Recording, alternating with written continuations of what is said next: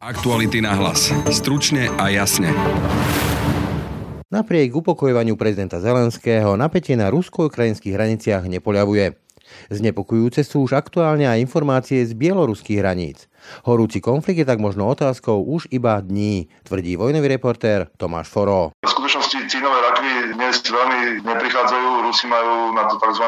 krematorné auta a to je jedna z znepokojúcich vecí, že takéto auta z mojich informácií dnes v noci dorazili na bielorusko-ukrajinské hranice. Napätím na hraniciach nášho priameho suseda sa včera aj dnes zaoberala aj Bezpečnostná rada štátu. Minister obrany Jaroslav Naď. Si uvedomte tú situáciu, že cez našu hranicu by možno v horizonte niekoľkých dní prešlo toľko ľudí, ako je v meste Michalovce a Sobrance dokopy. Rusko-ukrajinské hranice zostávajú stále predmetom eskalujú eskalujúceho napätia. Na hroziaci konflikt sa pozrieme očami človeka, ktorý vojnu na Donbase zažil na vlastnej koži. Očami vojnového reportéra Tomáša Foroa. No a v druhej časti dnešného podcastu si s kolegyňou Denisou Hopkovou pripomenieme niektoré závery Bezpečnostnej rady a možné hrozby a našu pripravenosť zhodnotíme s českým analytikom AMO Pavlom Havlíčkom. Počúvate Aktuality na hlas. Pekný deň a pokoj v duši pre Braň Robšinský. Aj z malej inšpirácie sa môže zrodiť veľká vec. A aj na malom Slovensku môže vzniknúť výnimočné auto. Spoznaj úplne novú Kia Sportage. Vyrobenú na Slovensku, stvorenú pre nekonečnú inšpiráciu. Viac na Kia.sk Kia. Movement that inspires. Napätie na ukrajinských hraniciach nepoľavuje, skôr naopak. Rusko ohlasilo veľké vojenské cvičenie v blízkosti ukrajinských hraníc. Na Ukrajinu zatiaľ prúdia dodávky zbraní od štátov NATO no a diplomatické rokovania uviazli na mŕtvom bode. O tom, kam tento konflikt môže viesť, o čo ide Rusko, ako vyzerá realita vojny na Ukrajine, budem hovoriť s vojnovým reportérom, ktorý dva roky pôsobil v bojovej zóne východnej Ukrajiny, a to najmä na územiach kontrolovaných separatistami a zároveň aj autorom knihy Donbass, svadobný apartman v hoteli Vojna. Tomášom Forom. Dobrý deň. Zdravím vás, dobrý deň posluchačom. Tomáš, vy ste tú reálnu skutočnú vojnu zažili na vlastnej koži. Ako to vnímate vy? Ako ďaleko sme dnes od tej reálnej horúcej vojny? Myslím, že bližšie a bližšie. Ešte minulý týždeň, keď sa ma nejaký novinár pýtali na to, tak som bol v tom trochu skeptickejší, ale z toho, čo sa práve teraz deje na ukrajinsko-bieloruských a ukrajinsko-ruských hraniciach, tak e, zdá sa, že nejakú formu konfliktu alebo nepokojov môžeme očakávať na vyšších dňoch. Vy ste napísali, ocitujem, Rusko od začiatku vníma Ukrajinu a celý posovietský svet ako svoju kolóniu, kde môže panovať, využívať súroviny a robiť si s Ukrajincami čo chce. Ak sa ktokoľvek proti tomu postaví, bude potrestaný a zničený. Rusko má pocit, že Ukrajina nemá právo prestať byť ich vlastníctvom.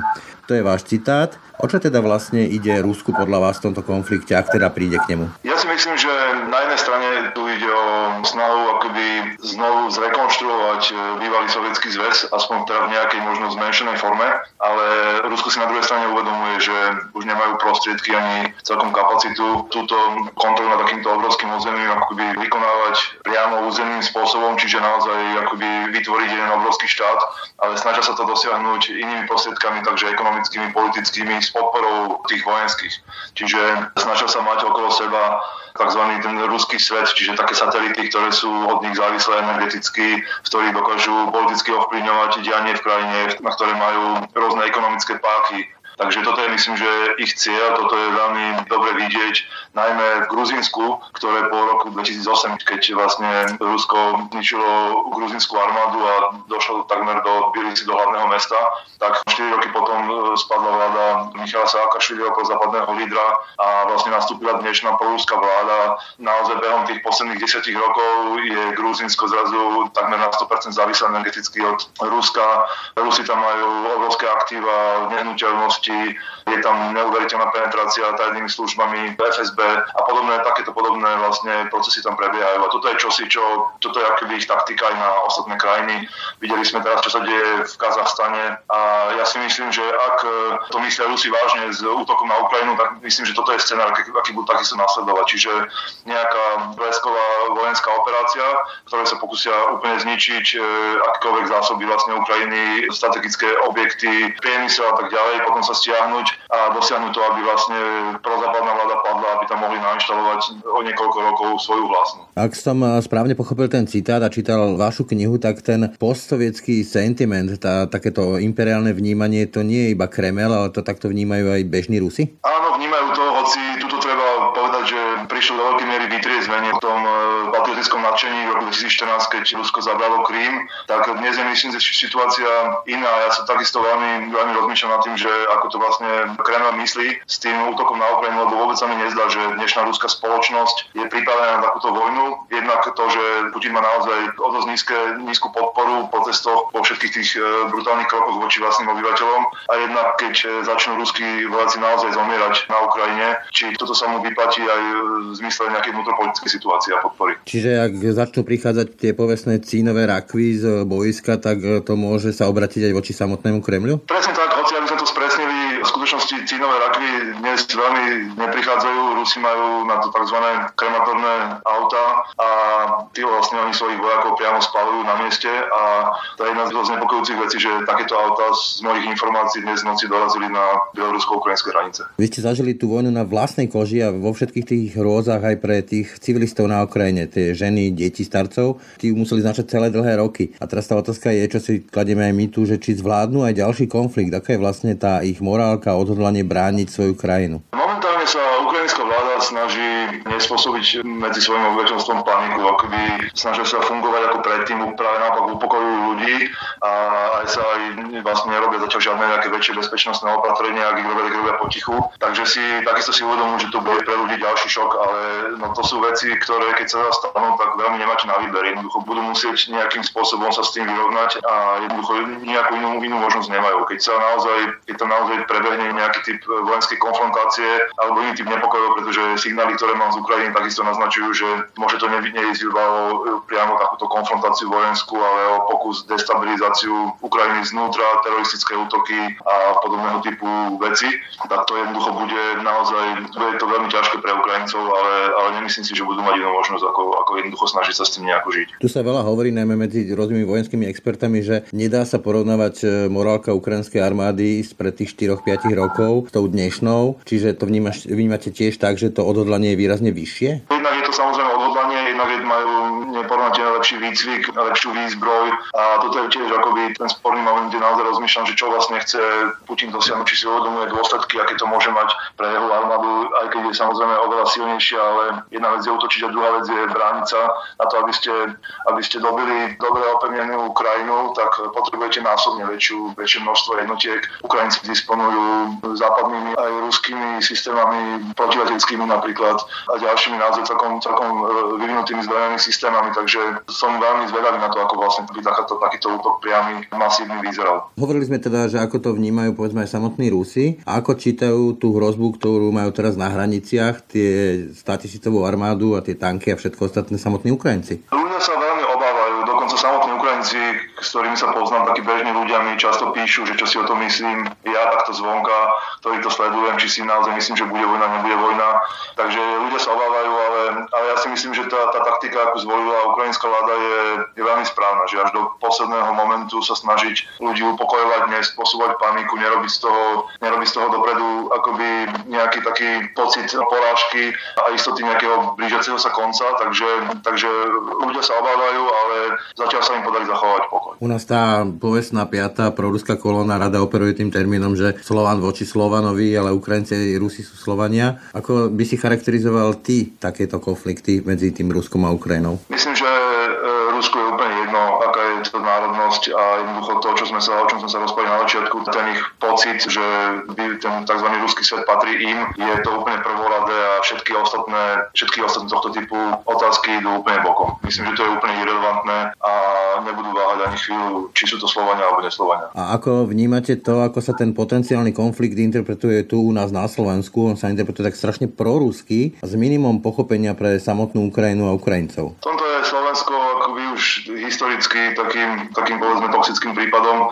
No myslím, že v tomto zmysle veľmi zlyháva naše vzdelávanie, pretože toto je domáca úloha, ktorú sme si mali urobiť už posledné 10 ročia, aby ľudia vedeli reálne, reálne e, hodnotiť a chápať našu vlastnú históriu pohnutú aj kvôli tejto krajine, aby sa vedeli e, kriticky pozrieť na tie svoje ruské sentimenty. Tak ako to povedal kedysi Saša Duleba, že Slováci milujú Rusov a Rusko nie takých, akí naozaj sú, pretože oni skoro vôbec Rusko nepoznajú nepoznajú, ale akých si predstavujú v nejakých svojich ideáloch. A to je myslím, že úplne kľúčová myšlienka na pochopenie toho, že aký je vlastne vzťah Slovákov k Rusov. Oni, my tu sa upíname na niečo, čo, čo v skutočnosti vyzerá úplne inak, ako si to my predstavujeme. A ak to, nedaj Boh, naozaj vypukne, chystáte sa tam opäť? A ak áno, prečo? Pokúsim sa, áno, ale hovorím, že veľmi záleží od toho, ako, bude, ako tá konfrontácia bude vyzerať. Či to bude naozaj taká masívna, masívny útok, či to bude skôr pokus o destabilizáciu znútra, ako sme sa bavili, alebo či to bude kombinácia obidvoch. Ale samozrejme, pokiaľ, pokiaľ sa niečo stane, tak sa budem snažiť, aby som mohol byť pri tom. A práve preto, že,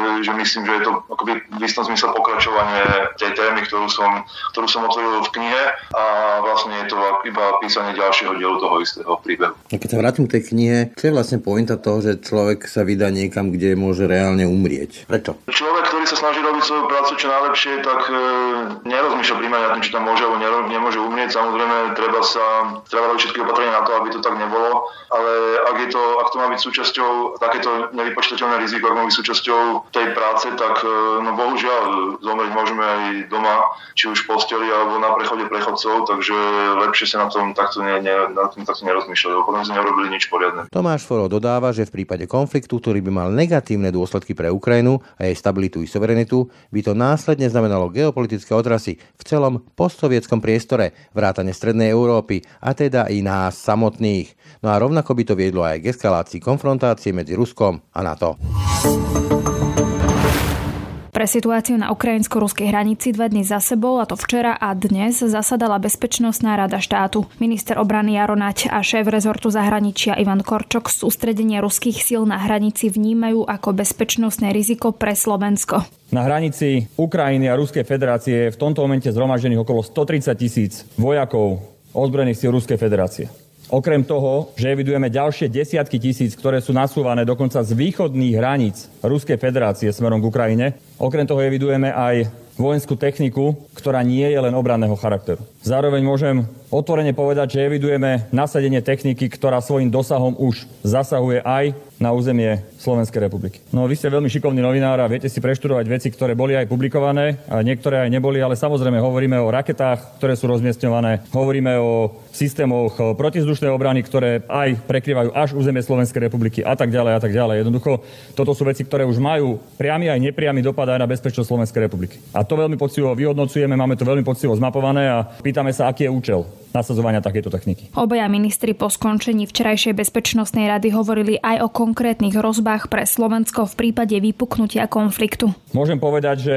na základe rozhodnutí už v predchádzajúcich mesiacoch sme spracovali obranné plány, pretože tie dopady na Slovenskú republiku môžu byť zásadné, aj keby neprišlo k priamému vojenskému ohrozeniu Slovenskej republiky. Hovoríme o prípadnej migračnej vlne, hovoríme o ekonomických, sociálnych aspektoch. Jednoducho, akákoľvek kríza vojenského charakteru na Ukrajine má priamu reflexiu v situácii na Slovensku. Sme pripravení na rôzne alternatívy, a o tom, aj o tom bola aj dnešná bezpečnostná rada a aj, aj tá zajtrajšia bude o, o týchto témach. A tá bude najmä smerujúca práve k pôsobeniu a k úlohám ozbrojených síl. Podľa šéfa rezortu obrany aj limitovaný útok na Ukrajinu prinesie 10 tisíce utečencov. Prepačte, ale ja naozaj napriek tomu, že tá diskusia prebieha veľmi poctivo a medzirezortne, tak ja tu nebudem vyťahovať nejaké postupy, ktoré Slovenská republika bude robiť. Preto sú tie dokumenty a tie plány utajované, lebo jednoducho my potrebujeme vedieť reagovať v istom momente na nejakú situáciu. Čiže áno, budeme používať všetky prostriedky, síly a techniky a techniku, ktorú máme k dispozícii na to, aby sme ochránili územie Slovenskej republiky. A to nie len vojenské, aby ste tomu rozumeli, ale podľa tých štúdí, ktoré existujú, tých analýz, tak môžem povedať, že aj limitovaný vojenský útok na územie Ukrajiny by znamenal desiatky tisíc utečencov, ktorí by išli cez našu hranicu. Si uvedomte tú situáciu, že cez našu hranicu by možno v horizonte niekoľkých dní prešlo toľko ľudí, ako je v meste Michalovce a Sobrance dokopy. Asi je každému jasné, že keby prišlo k takému náporu na našu východnú hranicu, tak budeme nasadzovať všetky síly a prostriedky, ktoré budú k dispozícii, a to nie len v rámci ministerstva vnútra, ale aj ministerstva obrany. Je to úplne pochopiteľné. Rovnako tak budeme samozrejme brať do úvahy to, že ak by prišlo reálne k vojenskej situácii, tak by išlo o vojnových utečencov. A tam sú aj úplne iné, iná situácia z hľadiska medzinárodného práva a statusu tých ľudí. To znamená, my všetko berieme prosím do úvahy, ale nechcete odo mňa, aby som vám tu teraz e, hovoril detaily. To, čo sme vám mohli povedať, sme vám povedali. Ministri sa vyjadrili aj k tomu, či je možné, aby Slovensko súhlasilo s prítomnosťou vojsk NATO na našom území. Pán to v akejkoľvek, v akejkoľvek situácii platí, že prítomnosť e, ozbrojených síl ktoréhokoľvek cudzieho štátu, to znamená na základe tejto obranej dohody, alebo ktoréhokoľvek iného štátu, ktorý už sem príde za účelom obrany alebo cvičenia, schvaluje zvrchovaná Národná rada Slovenskej republiky a vláda Slovenskej republiky. Na tomto sa jednoducho nič nezmení. Viete, vy ste sa opýtali, že či Slovenská republika uvažuje o tom, že by tu dala nejaké útočisko pre aliančné jednotky na ochranu nášho územia. Toto je súčasťou štandardných obranných plánov, ktoré existujú v rámci aliancie. V prípade napadnutia kohokoľvek na východnej hranici by samozrejme boli tie plány aktivované. Ale ja vám poviem inú situáciu. Aliancia dnes sa dostáva do situácie, že takmer všetky krajiny na východnej hranici aliancie pýtajú tých vojakov na svoje územie žiadajú, aby tam bola vojenská prítomnosť aliančných vojsk, lebo sa boja toho, čo sa deje na Ukrajine z hľadiska možného útoku zo strany Ruskej federácie. Čiže aliancia nám netlačí vojakov na naše územie. Nič také sa nedeje. Aliancia reaguje na to, že viaceré krajiny na východnej hranici, aj tie, ktoré doteraz nemajú prítomnosť aliančnú, žiadajú o takúto prítomnosť. Nie, my nie sme medzi tými, ktorí žiadajú takúto prítomnosť. Ale evidujeme, že aliancia má takéto požiadavky od viacerých krajín, lebo každý má právo vyhodnotiť situáciu tak, ako ho vyhodnocuje a jednoducho máme v istom momente nejaké penzum informácií, ktoré berieme do úvahy. No a Ivan Korčok aj upresnil, ako prebiehajú diplomatické rokovania, aby ku konfliktu vôbec neprišlo. Ja som sa sústredil na Bezpečnostnej rade na informovanie členov o tom, ako prebieha diplomatické úsilie, ktorého jediným cieľom je vyhnúť sa naozaj dramatickej situácii a potenciálne vojenskému konfliktu, pretože aj táto alternatíva jednoducho je na stole a my sme povinní pri tom, aby sme zabezpečili záujmy Slovenskej republiky sa zaoberať aj touto alternatívou. Preto som hovoril predovšetkým o včerajšom rokovaní, na ktorom som sa zúčastnil na úrovni Európskej únie. Súčasťou tohto rokovania bolo aj dlhé rokovanie s americkým ministrom zahraničných vecí. Ako viete veľmi dobre, vlastne od konca minulého roka má Aliancia Spojené štáty na stole ruské požiadavky, ktoré sú písomne tlmočené. Sú to požiadavky zásadného charakteru. Na našej strane nie je ani, ani len náznakom neochota hovoriť s Ruskou, e, s Ruskou federáciou o tom, čo ona vníma ako nevyhnutné. Preto na to urobilo prvé rokovanie, ktoré ruská strana akceptovala po 2,5 roka na úrovni NATO, Rada NATO-Rusko, ale sú e, súčasťou týchto požiadaviek Ruska niektoré veci, ktoré jednoducho nie sú z nášho pohľadu ani len rokovateľné, pretože tie by prepisovali celú bezpečnostnú architektúru, tie by prepisovali ten svet, do ktorého Slovenská republika vstúpila a ostatné štáty po roku 1989 ten svet, v ktorom platí, že nie sú to iné štáty, ale tu sú to občania týchto štátov, ktorí rozhodujú o tom, kde ich krajiny budú patriť, vrátane toho, aké bezpečnostné garancie si zvolia. Toto sa jednoducho, o tomto sa rokovať nedá. Chcem povedať, tak ako pán minister, situácia je naozaj vážna, ona je najvážnejšia za ostatných e, snad 30 rokov, ale stále je riešiteľná. Ona je riešiteľná diplomaticky, ale nemôžu byť dané zo strany Ruskej federácie tieto požiadavky na stôl tak, že sa od nás očakáva, že ich v plnom rozsahu budeme akceptovať. Preto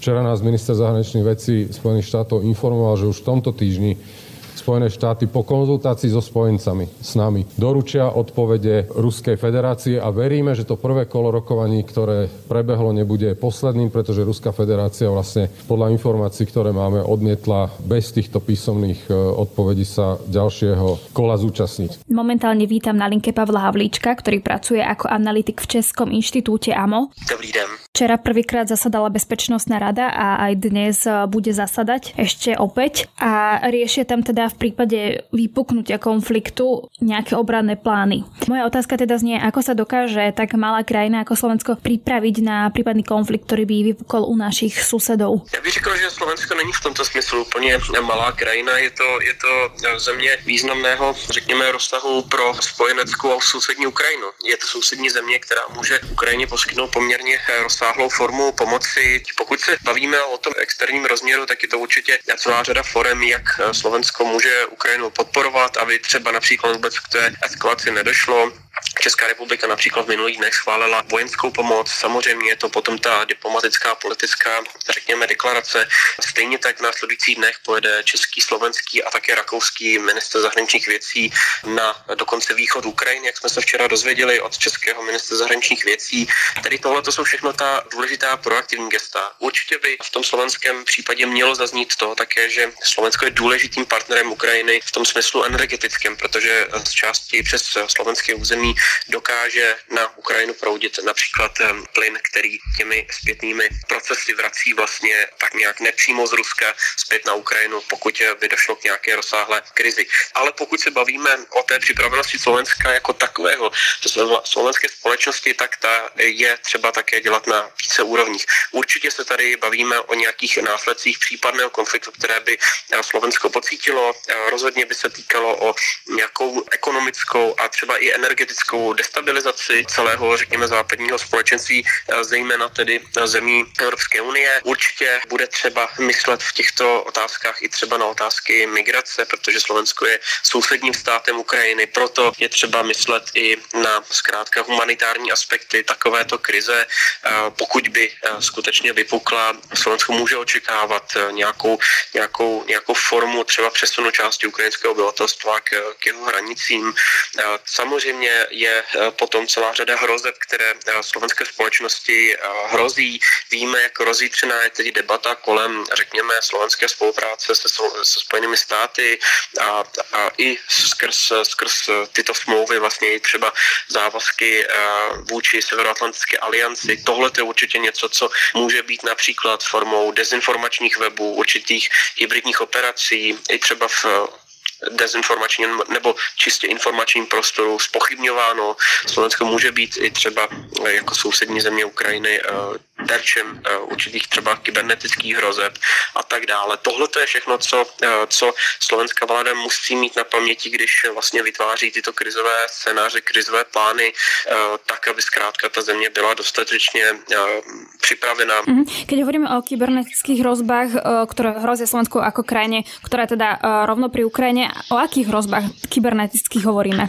Tak pokud se podíváme na tu třeba zkušenost sousední Ukrajiny, tak tam byly v těch uplynulých týdnech napadeny eh, třeba vládní instituce, byly vyřazeny z provozu, alespoň na nějaký čas. Byla tam ještě s tím spojena taková, řekněme, demotivující, demoralizující eh, zpráva o tom, že eh, zkrátka Ukrajina je slabý stát a tak dále, že podlehne té ruské agresi a tak podobně. Takže tohle je určitě něco, co je z jedné části eh, může, může nastat eh, z té druhé a tady třeba ta česká zkušenost je také bohužel v negativním smyslu může slovenskou vládu inspirovat, eh, když se podíváme na zkušenost například s odolností českých nemocnic, které byly v tom uplynulém roce také pod palbou, řekněme, těch hybridních kybernetických útoků, pravděpodobně přicházejících právě z Ruska. Takže je to obecně ta problematika ochrany kritické infrastruktury, kterou musí mít Slovenska česká vláda na paměti. Eh, bavíme se v této souvislosti nejen o nemocnicích, ale i o klíčových vládních institucích, o energetice, jaderných eh, eh, elektrárnách a tak podobně. Tohle to jsou společně třeba i s dopravní infrastrukturou záležitosti, které zkrátka musí mít slovenská vláda na mysli, když, když přemýšlí nad těmi krizovými scénáři a co kdyby se mohlo stát v případě nějakého dalekosáhlého útoku. Ještě jedna taká vysvětľujúca otázka, keď jsme se bavili o těch kybernetických útokoch alebo tej hrozbe. Vy ste spomínali tie nemocnice, dopravná infraštruktúra a podobne. Niekto by možno tomu nerozumel, ako toto súvisí s tým, čo sa mohlo diať e, na Ukrajine, e, že prečo by toto mala slovenská vláda riešiť? Tak já už jsem tady zmiňoval třeba ten strategický význam Slovenska v oblasti energetické bezpečnosti pro Ukrajinu, když eh, mohou být eh, kdykoliv vlastně přerušeny ty přímé dodávky eh, ropy a zemního plynu z Ruska na Ukrajinu, tak potom jsou to právě ty sousední země Ukrajiny, které jsou naprosto klíčové pro, řekněme, energetickou udržitelnost Ukrajiny. Stejně tak je potom ten význam klíčový v oblasti například dopravního spojení a další té infrastruktury přes hranice. Takže tohle je určitě něco, na co musí slovenská vláda také pamatovat, protože tím, že Slovensko s Ukrajinou sousedí, tak je velmi hodnotným a ceným spojencem pro Ukrajinu, ale potenciálně také může být v hledáčku právě toho, řekněme, ruského snažení o podkopání vlastně nezávislosti a suverenity Ukrajiny a vlastně odstřížení Ukrajiny od svých nejbližších spojenců, tedy i Slovenské republiky v tomto smyslu. Napríklad včera náš minister obrany hovoril o vojenskej technike, ktorá je teda nielen obranného charakteru, mohla by zasiahnuť aj územie Slovenska. Ako sa dokáže na toto Slovensko pripraviť? Já si myslím, že eh, tyto čistě bezpečnostní eh, otázky je eh, pro Slovensko stejně jako pro Českou republiku a další státy z našeho regionu zkrátka potřeba řešit společně v rámci Severoatlantické aliance a, a Evropské unie, která má také některé bezpečnostní mechanismy, obrané mechanismy. Tedy myslím si, že tohle je záležitost opravdu té společné koordinace v Bruselu, spolupráce s Washingtonem a řekněme i třeba připravenost oblasti eh, té slovenské a české v tomto smyslu také eh, investice do té kolektivní obrany, která je určitě nemalá a je významná jak eh, pro ty západní instituce, ale také vlastně, jak jsem mluvil již dříve o té, o té spolupráci s Ukrajinou, která je také v tomto smyslu důležitá na různých úrovních, jak jsem zmiňoval. Tak to boli dnešné aktuality na hlas. Počúvajte nás každé ráno na webe aktuality.sk lomka podcasty, ako i v ďalších podcastových aplikáciách. No a nájdete nás aj na Facebooku a Instagrame. No a pekný zvyšok dňa a pokoj v duši praje. Braň Robšinský. Aktuality na hlas. Stručne a jasne.